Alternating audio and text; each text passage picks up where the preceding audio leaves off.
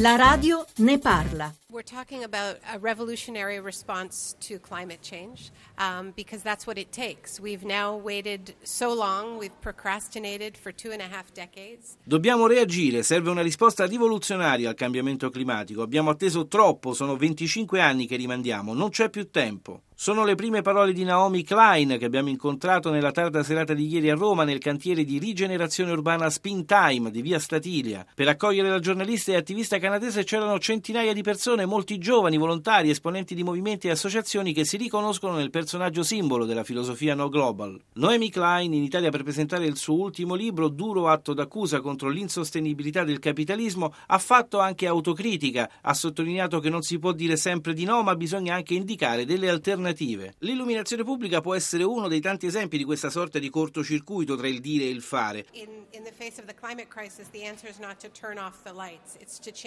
La soluzione non è certamente quella di spegnere le luci, dobbiamo però guardare altre fonti eh, rinnovabili di energia e sono miliardi ancora le persone che invece eh, non hanno ancora accesso all'energia elettrica. La soluzione non può passare per lo sfruttamento dei combustibili fossili, però eh, dobbiamo distaccarci da questa uh, visione a corto termine che non ha uh, la possibilità di risolvere il problema delle emissioni in maniera efficace. Alla relazione tra questione ambientale e questione energetica è dedicato il suo ultimo libro in cui affronta i problemi del global warming e del cambiamento climatico del pianeta. Secondo lei una rivoluzione ci salverà. Quale? Well, we're talking about a revolutionary response to climate change. Um, Abbastanza semplice, noi dobbiamo reagire al cambiamento climatico con una risposta rivoluzionaria. Abbiamo atteso troppo tempo, due decenni e mezzo, abbiamo eh, rimandato un nostro intervento e eh, a questo punto possiamo eh, ridurre